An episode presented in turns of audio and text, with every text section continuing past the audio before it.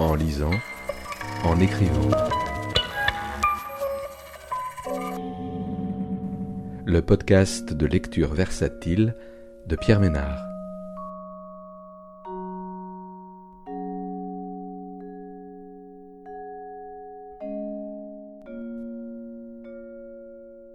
Aujourd'hui, La Maison préservée de Willem Frederik Hermans, traduit du néerlandais par Daniel Cunin, paru aux éditions Gallimard en 2023.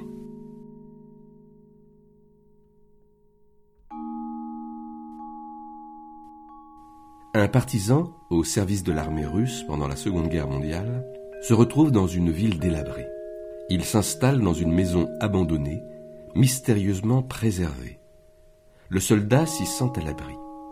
La seule chose qui lui rappelle la réalité dans cet endroit où le temps semble s'être arrêté, ce sont les soldats allemands qui, par erreur, le prennent pour le propriétaire de la villa. L'absurde de la situation devient une normalité, avant que tout ne se dérègle et ne sombre dans la sauvagerie d'une farce macabre. Ce troisième roman de l'auteur, traduit en français, retrace le parcours d'un homme qui veut se tenir à l'écart du chaos, mais qui finit par montrer son vrai visage, noir et cruel.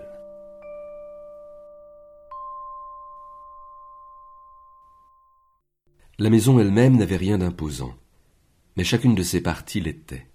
Chaque fenêtre se composait d'une glace étamée tout d'une pièce. L'encadrement de la porte présentait une hauteur équivalente à deux étages, un balcon s'étirait sur toute la longueur de la façade. Une pelouse en pente douce, d'un vert profond, s'étendait devant l'habitation. En retrait se dressait un gros platane. On l'avait étêté à plusieurs reprises, si bien qu'il ressemblait à un gibet susceptible d'accueillir une famille entière.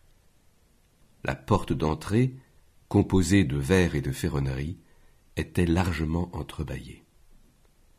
Entrer, y jeter un coup d'œil. J'avais tout mon temps. On m'avait confié une mission, on m'avait envoyé quelque part, même si je ne savais où, je ne pouvais me présenter bredouille devant le sergent.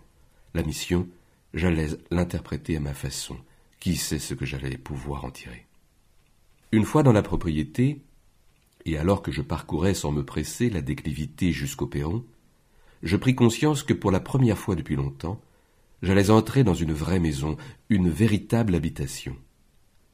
J'avais dormi dans des prisons, dans des baraquements, sur la paille de salles de classe, une fois aussi sous un camion, sur des bottes de foin, dans des wagons de marchandises. Depuis trois ans, je dormais uniquement dans des abris où les gens ne font autre chose que travailler ou attendre quand ils ne sont pas prisonniers.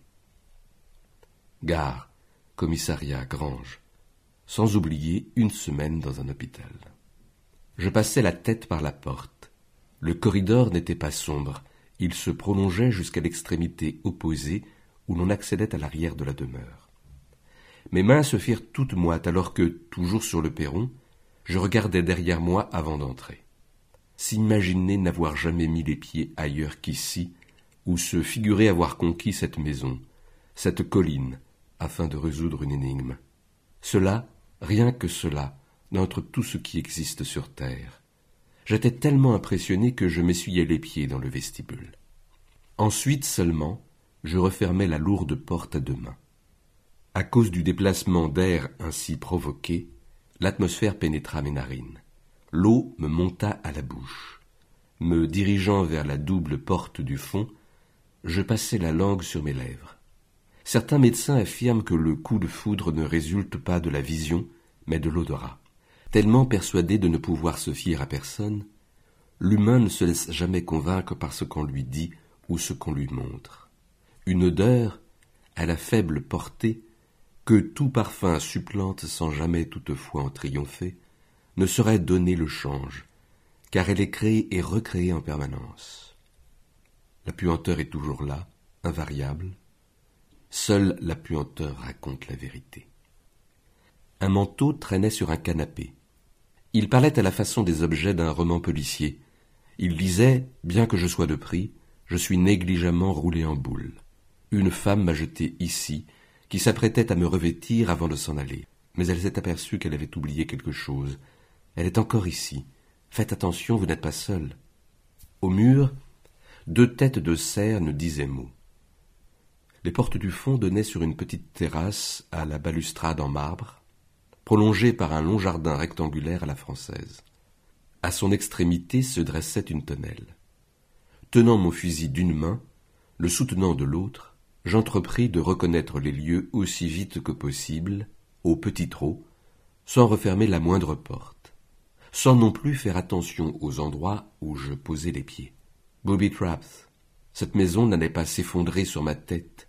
En tout cas, rien ne le laissait présager. J'étais pareil à un homme qui, venant de retrouver un objet perdu, le touche et le tâte pour s'assurer qu'il est bien de nouveau en sa possession. Ma recherche n'avait rien d'une enquête. Je tenais simplement à m'imprégner de tout. Je n'avais pas peur. Dans les pièces du rez-de-chaussée, je ne vis personne. Pas même sous le tapis qui couvrait le piano à queue. Rien. Pourtant, je ne pus me défaire de l'impression que quelqu'un était passé ici peu avant. Me mordillant le doigt, je restai à réfléchir au milieu du salon. Accrochés au mur, les portraits peints ne me fournissaient aucune réponse. Il y avait des candélabres aux bougies à moitié fondues sur le manteau de cheminée, des cendres dans les cendriers et une coupe en cristal contenant des cigarettes.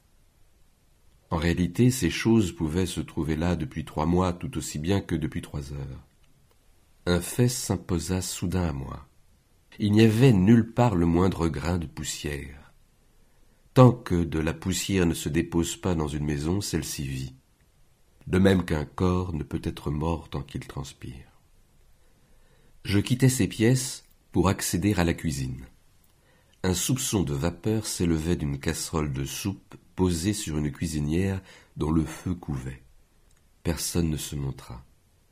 Je regagnai le corridor dans l'idée de monter au premier. Un escalier à balustrade aux riches moulures dorées serpentait jusqu'aux étages de la manière d'un boomerang.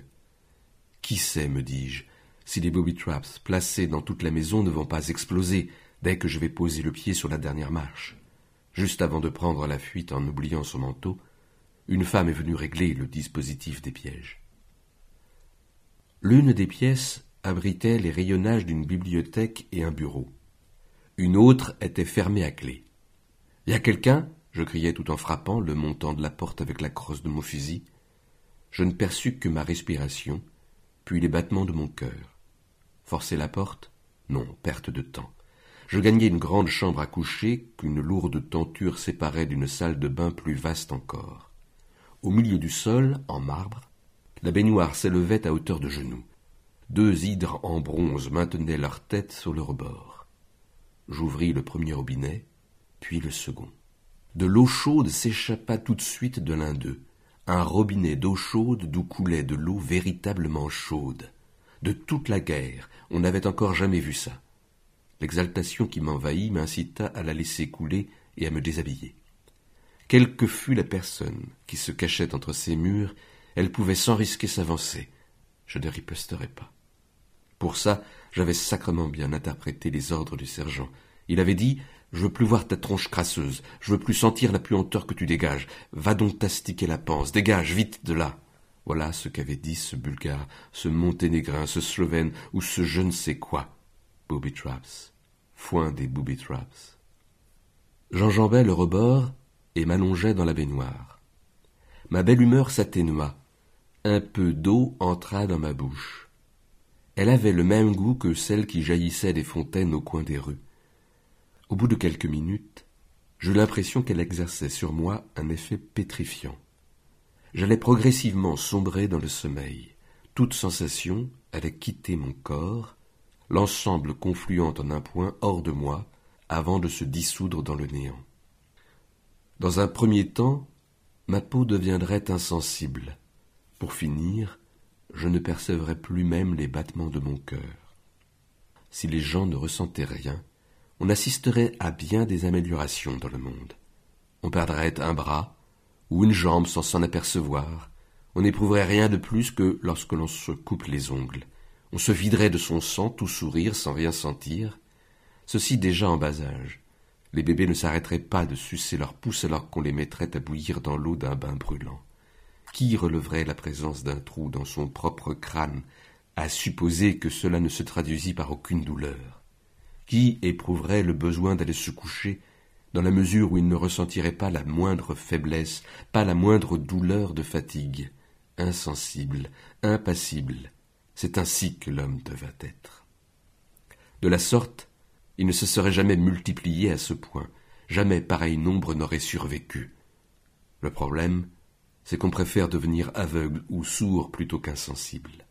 C'est à cause de pareils tours de passe-passe, de rien du tout, que le monde continue d'exister. Je portais les yeux sur mon corps pour voir s'il n'avait pas commencé à se transformer en une momie jaune soufre. En fait, je ne somnolais même pas. De l'autre côté de la haute fenêtre se détachait la cime taillée du platane, mouchetée de blanc comme une porte dont on a traité les inégalités à l'enduit. Dehors, le silence persistait. Aucun coup de feu ne retentissait. Je ne percevais pas non plus le moindre moteur d'automobile. Le coin de ciel que je voyais rougit avant de s'empourprer. Dans la salle de bain, les objets s'estompèrent rapidement. Je prenais mon temps. Désireux de tout reconnaître, je tirais sur le cordon d'un interrupteur électrique. Nous étions, moi et les soldats de ma section, habitués à relier ça des mines au réseau électrique dans des maisons de localité que nous nous apprêtions à évacuer. Là, cependant, rien ne se passa, aucune explosion. Pas non plus de lumière, d'ailleurs.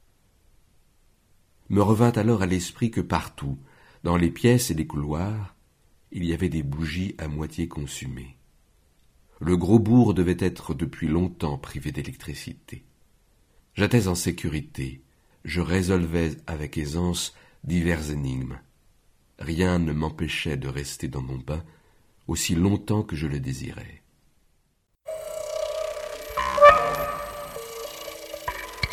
en lisant, en écrivant. Le podcast de lecture versatile de Pierre Ménard.